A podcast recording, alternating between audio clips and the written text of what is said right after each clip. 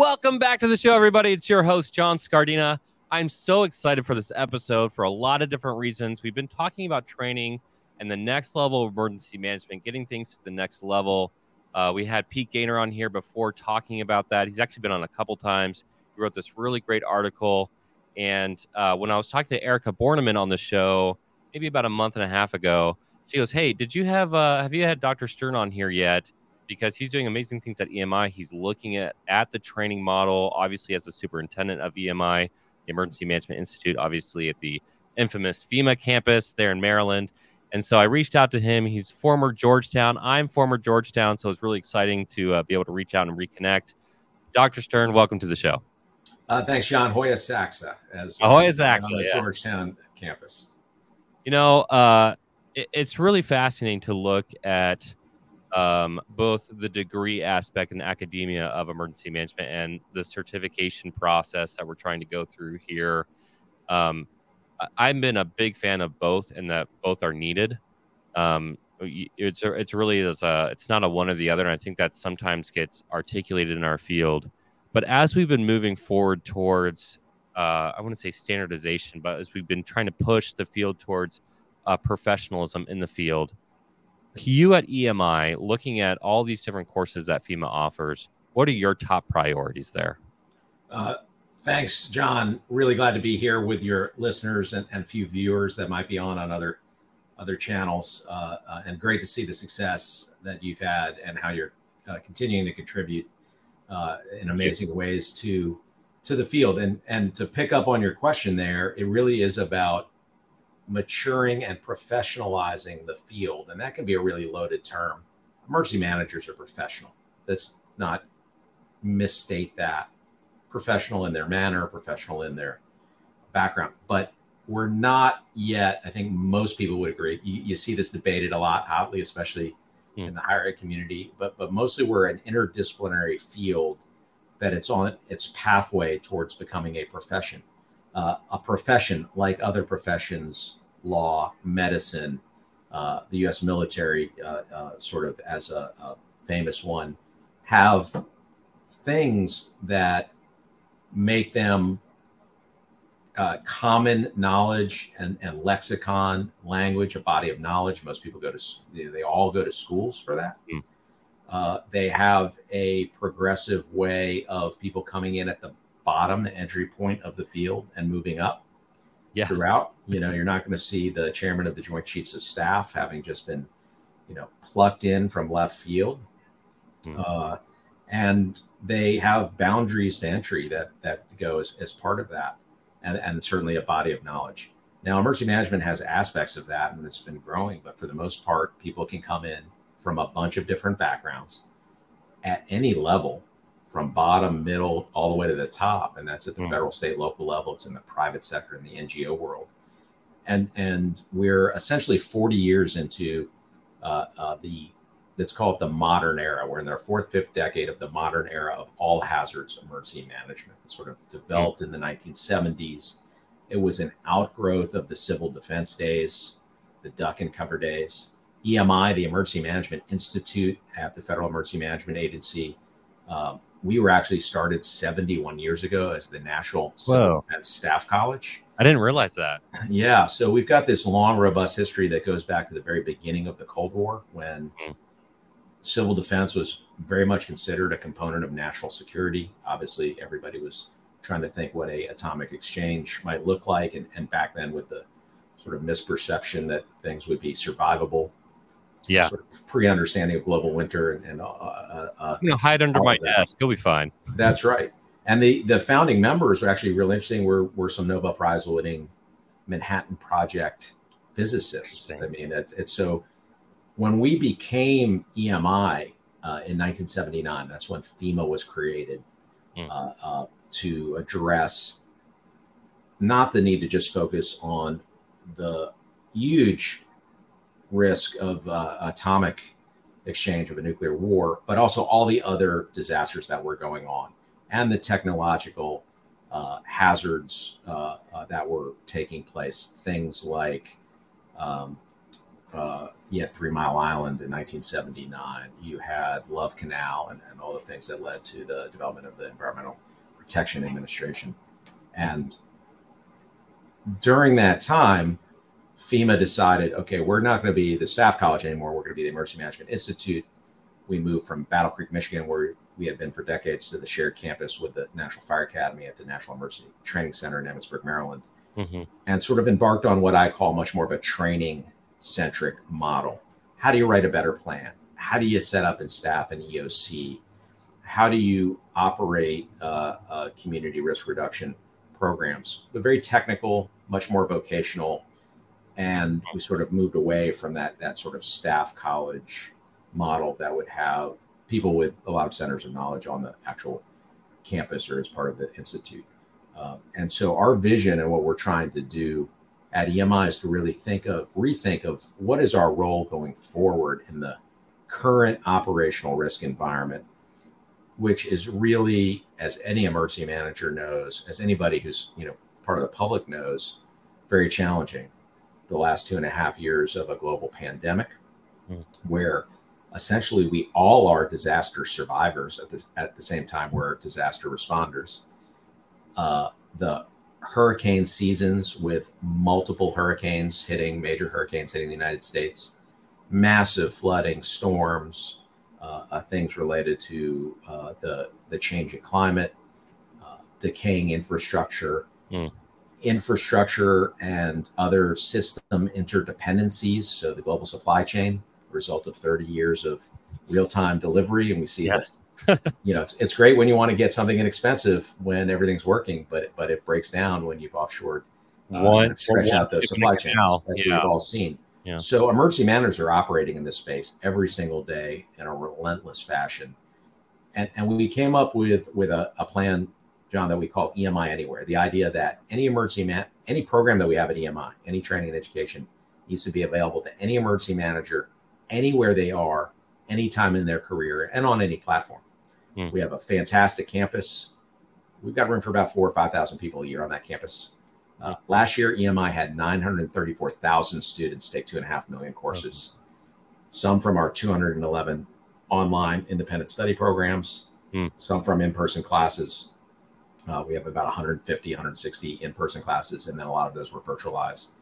Uh, uh, but but that's our goal, our end state, because we know very few people can make it to campus everybody is operating and learning in this kind of environment, whether it be through a podcast, uh, webinars, online classes, hybrid classes, as we have had for the last uh, a decade or so at, at Georgetown University uh, in the master's program there, where, where I remain an adjunct. The asynchronous and synchronous delivery of courses and a, a, variety of different adult learning methodologies. And so we're really trying to modernize EMI, and that's the plan. Uh, it, it's very much a call to action based on uh, a directive from President Biden last year, National Security Council Memo 3, that directed all the national security institutions, uh, uh education institutions, to look at how we can revitalize ourselves and, and develop more robust Uh, uh, institutions uh, and partnerships and think through different ways of doing things. So we're back at the table as a national security profession, which is sort of, a, a, a, I think, the appropriate place for emergency managers. We, we've bifurcated all the we, we created all these silos homeland security emergency management national security resilience well that's just a one big venn diagram with a lot of, of overlaps and so we're trying to think through okay if we're going to revitalize under this plan how can we deliver not just training but great education to emergency managers uh, throughout their progression from new people coming into the field from the mid-career professionals that sort of have to choose their own adventure. That's been our tradition. We were always on the job training and uh, a sort of much more of a trade craft yes. than a profession as the yes. field moves. Uh, we've created all these bureaucratic structures and checklists.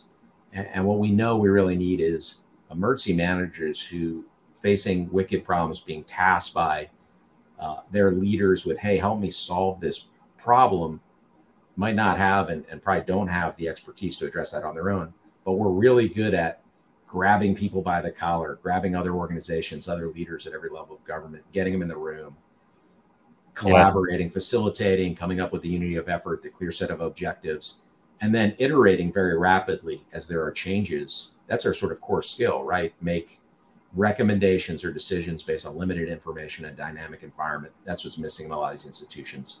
That's what we needed. So how can EMI help prepare that? Prepare those professionals, whether they're new to the field or mid in their career, uh, to do so. we've got a wide variety of different things we're laying out to do that, John. Uh, uh, plans to build a, an update or sort of modern e-campus. We've got nobody nobody was surprised that the federal government is a little behind in its technology.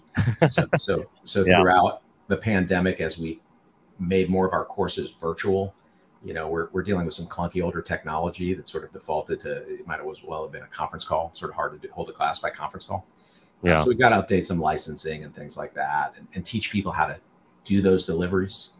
Uh, we want to build satellite campuses all over the country. We've we've come up with a plan to build at least one satellite campus in each of the 10 FEMA regions around the country and do that in partnership with the FEMA regional staff that are there, with the uh, colleges and universities that are part of the higher education system that actually provide degrees. Yes. Associates, bachelor's, master's, even a couple of PhD programs.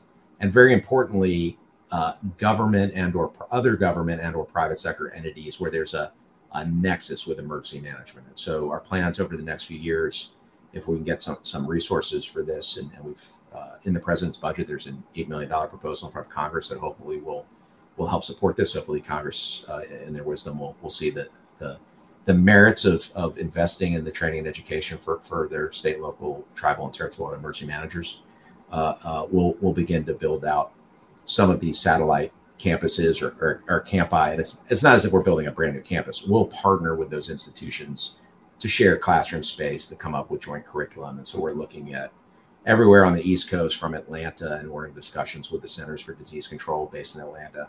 Got a FEMA region there, big, huge airport. Hey, what could we do to maybe address what I think most emergency managers and most public health professionals see is uh, the chasm, the problems, the, the the failure to integrate the gears really smoothly over the last few years with the pandemic between public health emergency preparedness that comes out of the public health community and the all hazards emergency management that we've been leading and uh, working on in, in, the modern environment for, for 40 years. You know, hey, that's invest in training and, and jointly address some of those problems that, that I sort of metaphorically say are like one side is using metric and one side is using standard sort of measurement. Uh, we both talk NIMS. We operate differently. We have different cultures. How can we help each other benefit and learn for the next uh, suite of pandemics or other public health emergencies or or WMD, you know, you know, threats. Um, Colorado, where there's Northcom and a FEMA region, and center of country, another big airport. Uh, we're looking at how can we develop joint uh, training and education programs in partnership out there that might address some of the challenges in civil military uh, integration.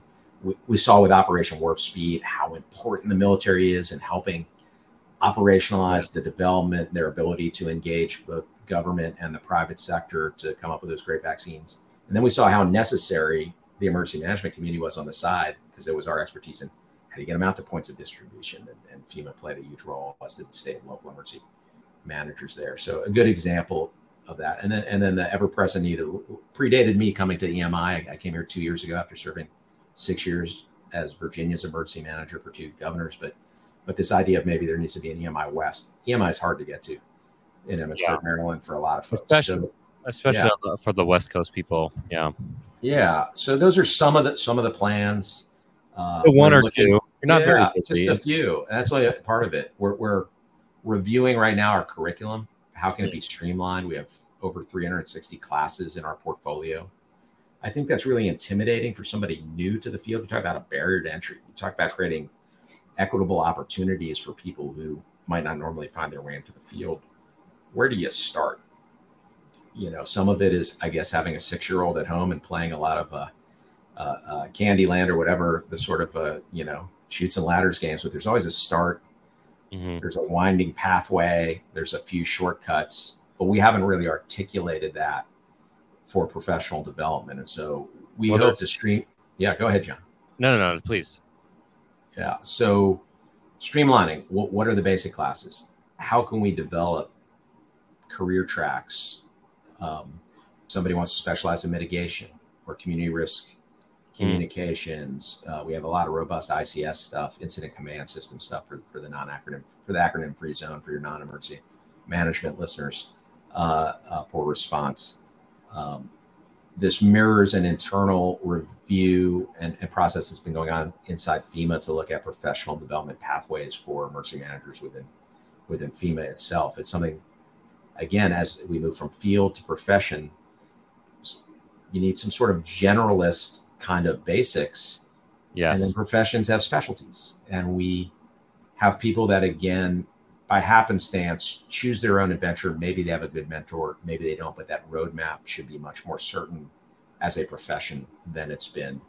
We're looking at how can we do some executive crisis leadership professional development for our senior most emergency managers and crisis leaders in the United States, in government, in the private sector, in the NGO world. And, and so we've been working with the RAND Corporation, Harvard's National Preparedness Leadership Initiative, and the McChrystal Group, General Stan McChrystal's group, to sort of take the meta leadership, how the individual can, can lead themselves, others, and how you build agile organizations, the sort of team of teams concept, and how they can share their leadership experiences, build a network, understand each other's roles and responsibilities. Uh, we've been doing a lot of focus groups around what's EMI's role? Can we be a catalyst for navigating in our profession what I call, and it's probably a bad term. I'll buy buy lunch to any of your listeners that, that can come up with a better term, but thought leadership for the field. Other professions that start out talking about how we compare as a field to other professions. Other professions have ways, mechanisms by which they formally debate what the laws should be, what strategy, what their doctrine should be. If you think about medicine, there are formal processes to determine what general procedures that are accepted should be and how you innovate and add new procedures or medications into the field. In the military, you have institutions and think tanks that debate what should the global strategy be, how big should the force structure be, how many Navy aircraft carriers versus airplanes should be. Uh, and you have institutions with a lot of experienced deep thinkers that do that. In emergency management, look, we've got great associations that that do and can share best practices with practitioners. We've got some academic journals yes. that, that write great articles about some disaster research that the practitioners don't often have time to read. Uh, and then when an incident happens, oftentimes very well intended policymakers are making policy without the benefit of input from practitioners, the educators, or, or the 70 years of disaster research out there. So we're trying to say, how can EMI serve as a catalyst between the educators, the researchers, the practitioners, and the policymakers in order to come up with sort of an identified common set of understanding and beliefs about what are the top issues in the field? What are the mega trends and the mini trends affecting us in our operational risk environment? Uh, what are the key lessons i'll say observed and how can we get them into lessons learned? Uh, uh, and and then have a mechanism to formally distribute that either inside of the practitioners to change sop or to the lawmakers at every level to influence it. So we've got a ton of exciting stuff. And, and to wrap it all up, we've initiated a plan with the support of uh, Administrator Criswell to begin the transformation process of EMI into the nation's emergency management college to add those educational facets mm. back in, not abandon at all. I mean, it's very important we do the technical and vocational training, and EMI will continue to do that. But we're looking at how can we add some visiting faculty to come in and foment some some good ideas on the campus and into the curriculum? How can we maybe have some visiting practitioners come through with direct experience in the field that can say, hey, this might be a little disjointed in what we're still teaching. Make sure we're up to speed, that we've identified what are the critical gaps and areas and influence that. Um, how do we take those mid-career and advanced professionals and build professional education so that they can specialize? And so we're looking at, in addition to EMI, uh, the potential of potentially creating a, you know sort of a notional school for disaster leadership. Uh, uh, and thirdly, how do you deal with the rest of the community? We like using the term whole community. How do you deal with the rest of the, the community? Uh, we've got a lot of programs, but at EMI, you know, we we have a real opportunity. And so we're looking, uh, you know, again, the names are all notional at this stage, but as, as we look, we're planning to, to look at how can we build a, a school for national resilience that could focus on building capacity at the individual community, the NGO, the private sector level uh, and base that on the, the best uh, um, research. Uh, and, and, then in doing that across the entire spectrum, work really closely in alignment with the uh, 300 or so colleges and universities that are teaching mm. formal emergency management education as part of the higher education system so that you get what you talked about at the beginning the, the sort of co- continuum between technical training professional development and formal education. Because we will remain an interdisciplinary field but i think we can formalize the profession. Real quick we're going to pause for this week's disaster tough endorsements how do you spell Doberman Emergency Management? EOP, OEP, HVA, HMP, THIRA, TTX, Drone, PDA. Whenever you need an expert, Doberman Emergency Management field experts are there for support. Contact an expert at DobermanEMG.com today. The L3 Harris Extreme 400p radio solves problems and is specifically designed for emergency services. How do we know? We field tested it with medical, urban search and rescue, and collapse and confined structures. This radio is amazingly tough. Check out the L3 Harris Extreme 400p radio at l3harris.com right now.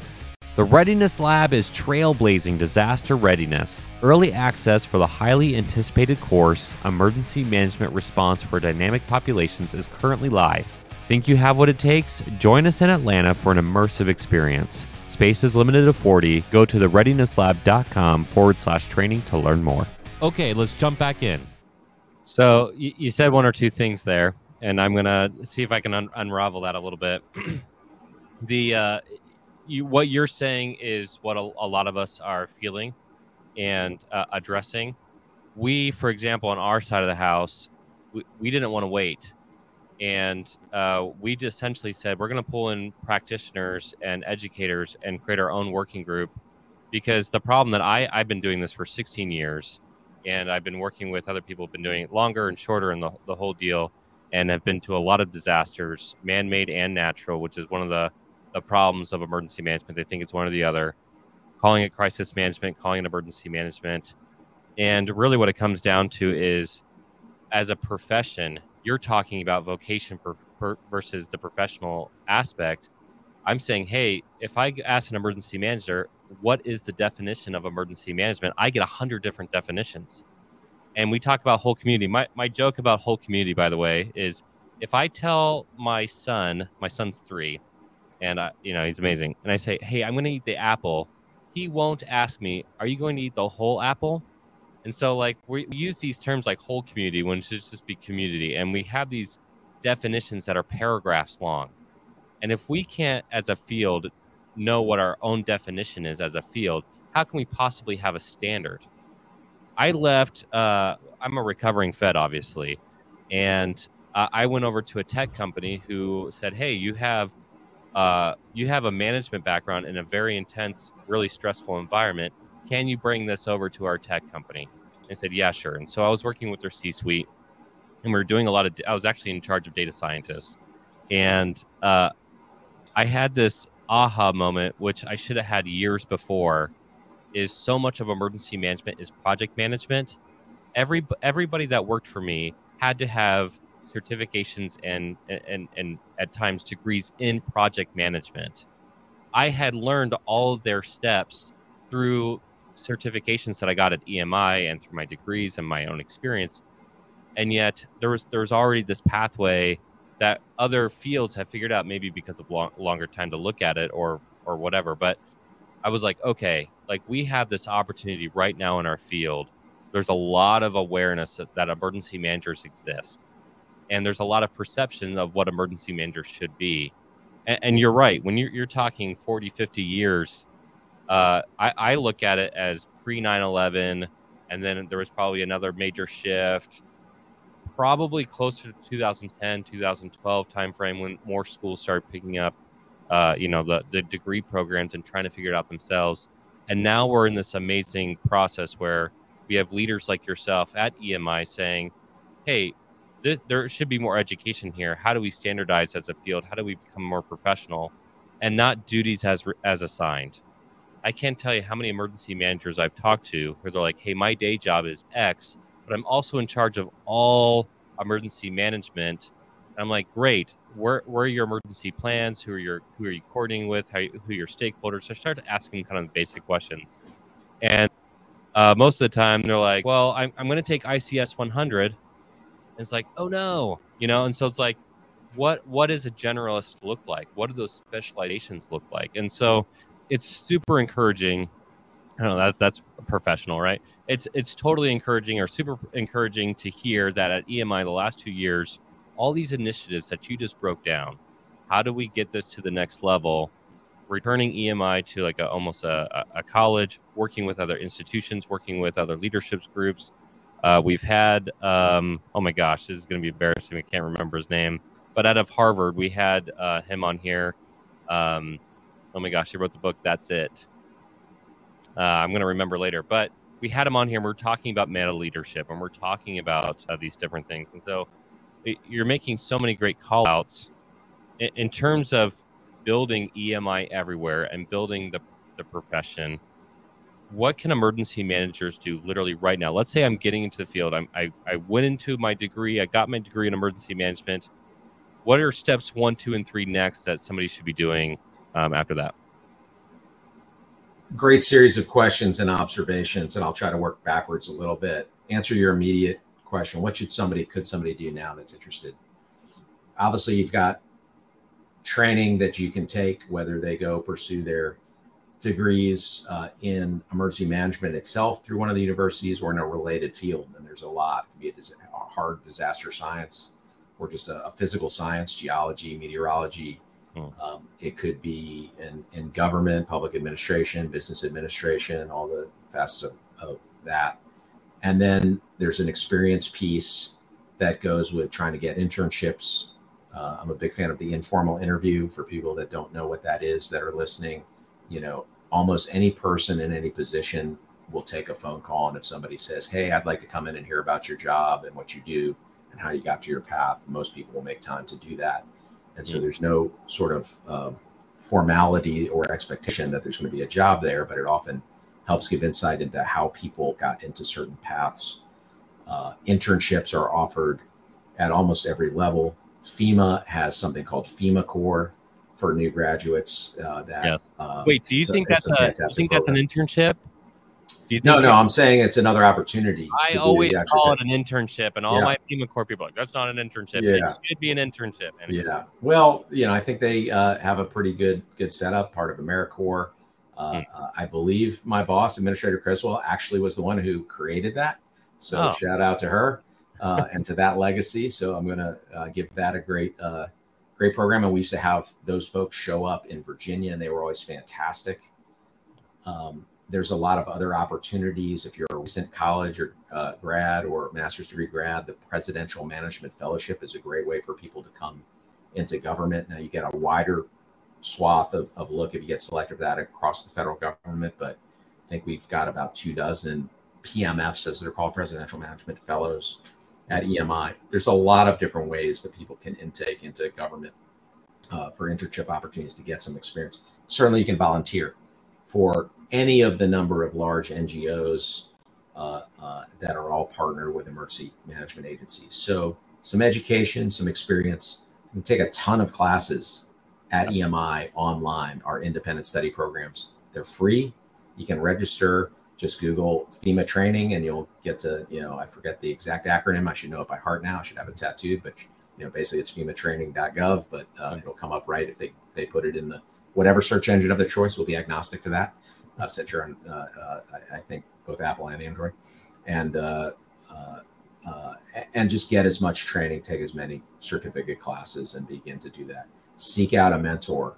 Again seek out somebody who might be able to guide guide them. And will be almost always willing to help folks out. Now to backtrack a little further you said something really interesting about the definition of emergency management. And the, uh, the, the the sort of image I think and what people think about outside of us when they think of what emergency management is. And I yes. think you're right. As a profession, it's not clear. You know exactly what comes to mind as an image when you say a military officer. When a doctor comes to mind, you think of a lab coat, right? A lawyer, the sure. suit with the bow tie, right? A professor you know, uh, maybe all of us as, as, professors want to be Indiana Jones or whatever, but uh, but yeah, certain things that come to mind with that. You know, maybe it's more the crazy Albert Einstein hair, uh, and I've got a few gray hairs that, that when they get too long sideways that way. Um, uh, for emergency management, at the definitional level, I, I, think it's one of my academic assignments in, in, your class. You know, go find all the definitions, and you'll see there's a ton of them. Uh, yes. Even within the federal government, we have a definition that's on the EMI website that was agreed to by the associations, the National Emergency Managers Association, the International Association of Emergency Managers, uh, uh, the academic community, and and when you go back and revisit it, you can see that it has not kept up how the work that we do and what we're being tasked to do has changed. It is very much rooted in the early years. It, it describes sort of the emergency management as the managerial function that carries out a suite of activities. And um, I don't know about you, but I didn't get into government to carry out managerial functions. You nope. know, we can joke about the bureaucracy and the red tape. I got into this field to help people in times of crisis. Our, our mission at FEMA help people for, during, and after disasters. Um, and so I think it is time for us to get the right stakeholders together. And again, EMI is a facilitator. I suppose mm. I'm giving myself a new task for the next fiscal year uh, from the bosses, but it's time to revise that because you don't see um, uh, uh, words like leadership.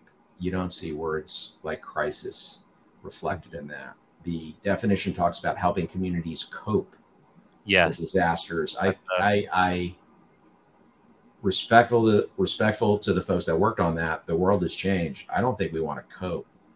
We want to be resilient. Mm-hmm. We want to be proactive and be ahead and, and, mitigate against them and make sure we can, you know, as they say, you know, de- degrade gracefully and bounce back properly.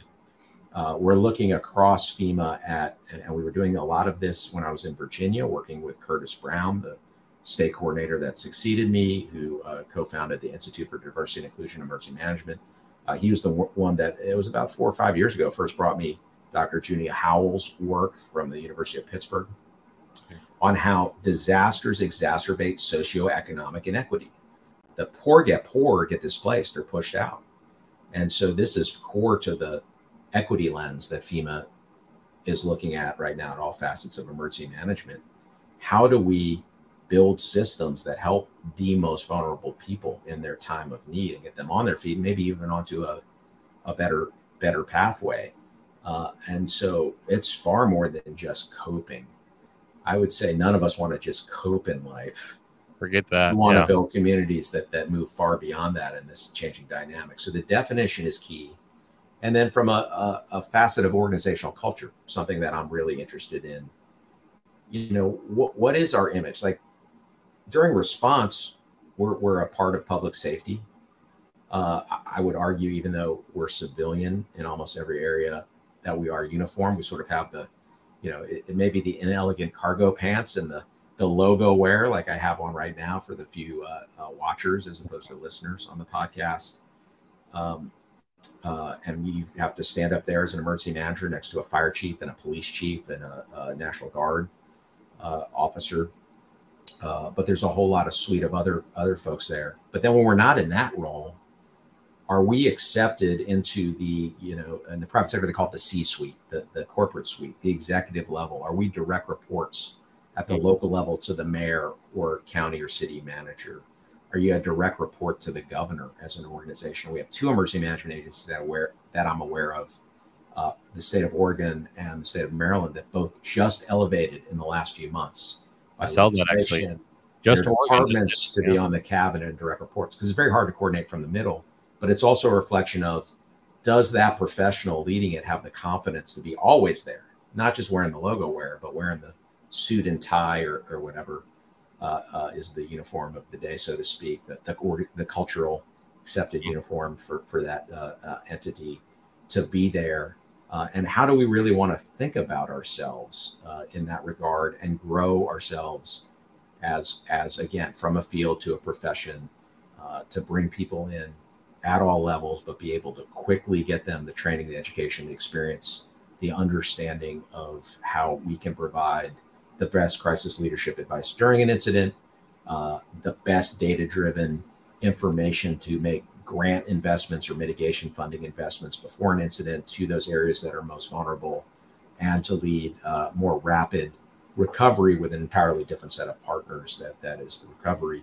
Um, all the time keeping your eye on the ball of okay what are the new emergent risks? Risk as a function of uh, the threat or hazard the vulnerability and the consequences that are down the road. And so emergency managers today are finding themselves working in very challenging spaces on behalf of their leaders at the local and state level especially even at the federal level in areas that we wouldn't consider traditional emergency management.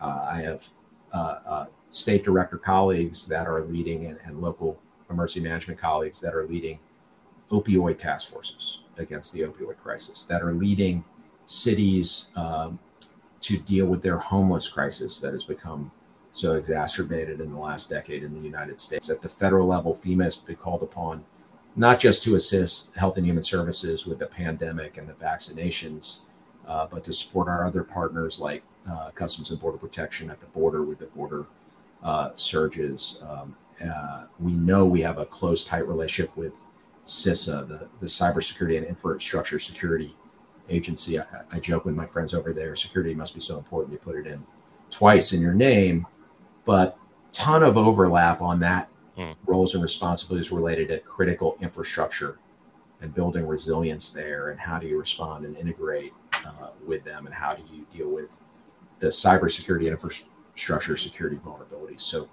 the got to keep our eye on, on where we need to grow our profession too, mm. as opposed to again just well, let's just do a better plan. It's about the planning, about the people at the table, and those people change depending on what is in front of us right now and what might be in front of us in five years or ten years or, or, or twenty years. So the I, we're uh, we're starting to run out of time here, but you're you're making so many great comments and, and great points, and uh, for almost at nauseum for my audience here. I'm sure I'm going to get a few comments on here, but we we've been attacking this. We've been looking at the, the these definitions, these standards. It's really encouraging to hear that on the other side of the aisle, that the federal side of the aisle, and not just the private side, that we've been looking at this and saying, how, how do we create this system? Um, I, I have this article, and I should I should post it at one of these points. I keep teasing it. Probably about 30 uh, paragraphs now. But uh, we keep on looking at uh, the definitions. And, and, that's kind of what we're talking about here. There's this strategic coordination. So basically, I looked at the ESFs, emergency support functions, therefore, you know, supporting emergencies, therefore, those are the emergency services, whether they're full time emergency services, i.e., USAR, ESF 9, or they're like critical infrastructure who jumps in there when utilities are broken so if that's emergency services, then very simple definition that could be that could be manipulated if you're at a hospital or you're at a public safety county. Emergency management is the strategic coordination of emergency services. Any organization, any group, any individual involved in helping an emergency, i.e., emergency management, our job really should be coordinating all that and how do we get up to the next level just calling out USAR here real fast. Going to USAR and helping out the medical USAR training, I was invited out to kind of give them a context of what emergency management looks like and how did that supply chain work be able to have have them do their tactical job. One thing that like really blew my mind in their training was that we did a full scale 12 hour ex- exercise where they were in a collapsed structure and it, it went to midnight and they all stayed on the rubble pile to almost two o'clock in the morning, asking questions, working on the cadaver. They want to stay longer, and I, I know emergency managers are passionate, are dedicated, are all in, and yet too many emergency managers walk out of try to get out of training two hours early. And so, what we started looking at is how do we address both the standardization and the definition issue? And then, how do we create training that's emergency management centric? We're not first responders but what what happens? You're talking about the C-suite. I want to be able to operate in a in in my daily life and have that professional level just as high as my first responder, my DoD counterparts. And I think that really comes down to better training. Their training is off the charts, and their their dedication in training is off the charts. And emergency management, because we're such a young field, we've been working towards that. Now, again, great great points that you've been making because you're addressing all the concerns that we're starting to bring up of like We need better training. We need to be more involved. It needs to be more immersive. It needs to have more access. And so you're going through all these things that are starting to address that, and we need it. Uh, we we want the the passion to to to match the professionalism uh, in terms of the field, and not you know you know not just iron shirts, but making sure, sure. that uh, we can step up at all times. And so you're making so many call outs that's so encouraging to hear it's like hey if you want to become more professional keep watching what emi is doing because they're addressing some of these things that we've brought up. So again thank you so much for coming on the show and and for sharing those uh those insights for us because um i think that keeps us uh kind of going to be honest. Well uh, john real privilege to be here. Uh, uh hopefully your listeners and the few viewers have, have, found some value. I look forward to inviting you. We'll have to invite you to be part of the uh panel I'll have to put together next year as we maybe take on looking at the definition, and that definition has to involve something that is motivating. You know, what you touched on there related to urban search and rescue, and you know, uh, the, the, full title for the Civil Defense Staff, Staff College was the Civil Defense Staff College and Rescue School. It was the precursor mm-hmm. to all of those programs. But I think when you break that down, um, we do have a lot of really motivated, fantastic emergency managers. Why would those folks be leaving training early? Were they the wrong people? Was that training not provided to them in a context that was relevant or was out of date or a format? Hmm. Uh, uh, or do we are we missing something there that is going to directly connect them to the fact that that particular training or education or professional development in whatever format is going to have a direct impact on their ability to save lives through the comprehensive emergency management cycle, what we call, you know, uh, preparedness, mitigation, response, and recovery. Um, and so it's really important as people that own those systems, those those training to know and, and get feedback on is it relevant? Because if it's not relevant, sure, people are going to walk away, and that's the distinction. I think. Uh, fortunately, we do see a lot of motivated people. We do assess the feedback from all 934,000 students uh, uh, but we're always looking at, at how we can better. And one of the disconnects and barriers has always been just this um, fact that we have the, the, the, the, the limited footprint uh, at, at the campus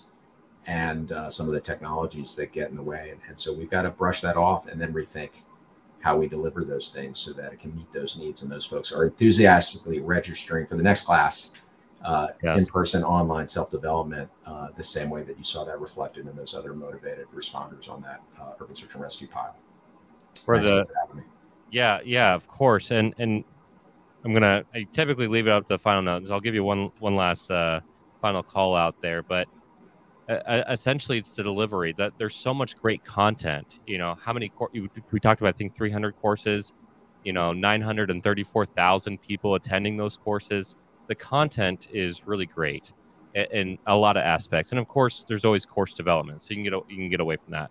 But I think the course delivery, you're talking about the the the, the delivery methods and technologies. We like I said, we were just like, we don't want to wait. We're going to try it, and we're going to invite a bunch of people to say, hey, look how well we're going to do this here, and create immersive training. I think that's the next step. I think we're ready for that.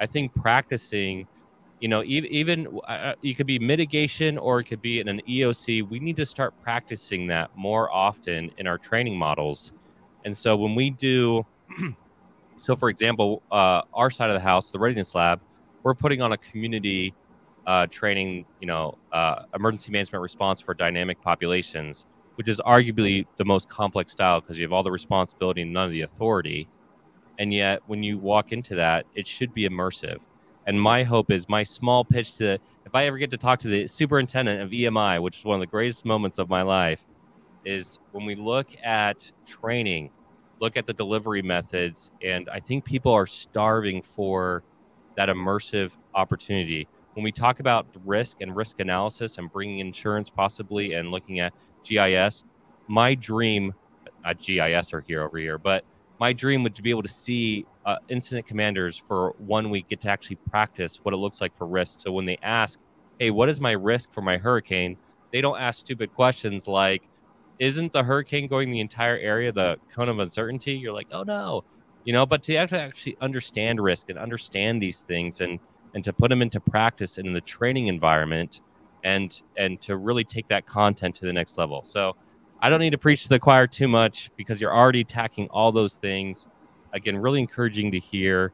We hope to see you uh, later, and I, I would love to be able to be a part of that panel and to talk about that definition. Simple definitions that can be used uh, for the future and what the emergency management is becoming. And again, Dr. Stern, a huge privilege to hear your thoughts about EMI and the training model and what emergency management needs to do for the future. You've already provided advice for the next generation of emergency managers. Would you just like to close out this episode by providing just your advice for those who are getting in the field and to kind of encourage them to keep going? Uh, I, I, a few things. One, continue to seek as much training, education, experience as they can find, as they can handle, as they can absorb. Two, be persistent because we're a field emerging into a profession. The entry points are always different. It could be in the NGO, private sector, local government, state government, the federal government, in our tribal communities. There's no one right, easy button way the way it is when you go to an army recruiter. So be persistent in figuring out your way in in a way that's a good fit Third, be mentally ready. It, it, requires a lot of personal resilience in this space. FEMA itself has had a 50% turnover in personnel, I think, in the last five or six years. We're seeing that reflected also in a lot of the state and local agencies. So, all the things you can do personally to be physically and mentally ready and understand that we operate in a non sterile, dynamic environment with dynamic changes, high risks, political pressures, limited budgets, limited resources uh, uh, no, I, I, wouldn't want to scare somebody off from the field, but I think it's important that they understand as they move into the field what what uh, what that is like, so that they can really decide is this the right place for them. I think those are some of the things that you know I would encourage them to do, and then reach out, find somebody in it, ask as many questions uh, as you can. And uh, uh, we're always hiring at FEMA uh, at, at, all the different levels too. So I'll throw that pitch out for our uh, chief human capital officer. As a former FEMA IT, I don't know if you want to call it that. As a former FEMA employee, uh, I'm a huge fan of FEMA, and it's a it's a great place to learn and to to do career advancement and career development. So if you are looking, if you're one of those audience members, you just heard it from the superintendent from EMI, who's also FEMA, another guy from FEMA talking on this on this episode. FEMA provides so many opportunities, especially that all those courses. Once you get into FEMA, a little bit easier to access those courses too. And, and, and they're doing more to, to be able to do that, obviously, in the field. But again, Dr. Stearns, thank you so much for, uh, for talking to me, for talking about the future of EMI and the future of training and what it looks like, and for allowing me to be that super passionate guy saying we need to we need to have uh, training that matches for the future. And it, and it looks like you're doing that. And uh, again, uh, huge pleasure to have you on the show. Thank you, John. And thanks to your listeners.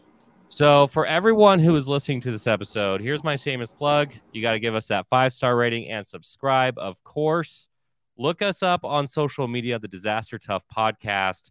Uh, add a comment if you've done some great training at EMI. If you want training at EMI, if you're if you're looking to connect with the community of having you have a problem set you want to get better at, ask the community about that. There's 300 courses at EMI alone that you can check out, but there's other people who have found those courses that you may not have been able to find yet. There's opportunities to grow as a community. We want you to add your comments on social media. We want you to share this episode with somebody else. My very last pitch, as we've been doing the last couple months, is to make sure you check out the Readiness Labs Emergency Management Response for Dynamic Populations course. It's a certification in Atlanta, immersive training, just like what we were talking about on the episode. Obviously, not FEMA endorsed. I have to make sure we say that it's not a FEMA thing but it is our thing and we want to make sure you're there. So make sure you check that out and we'll see you for the next one.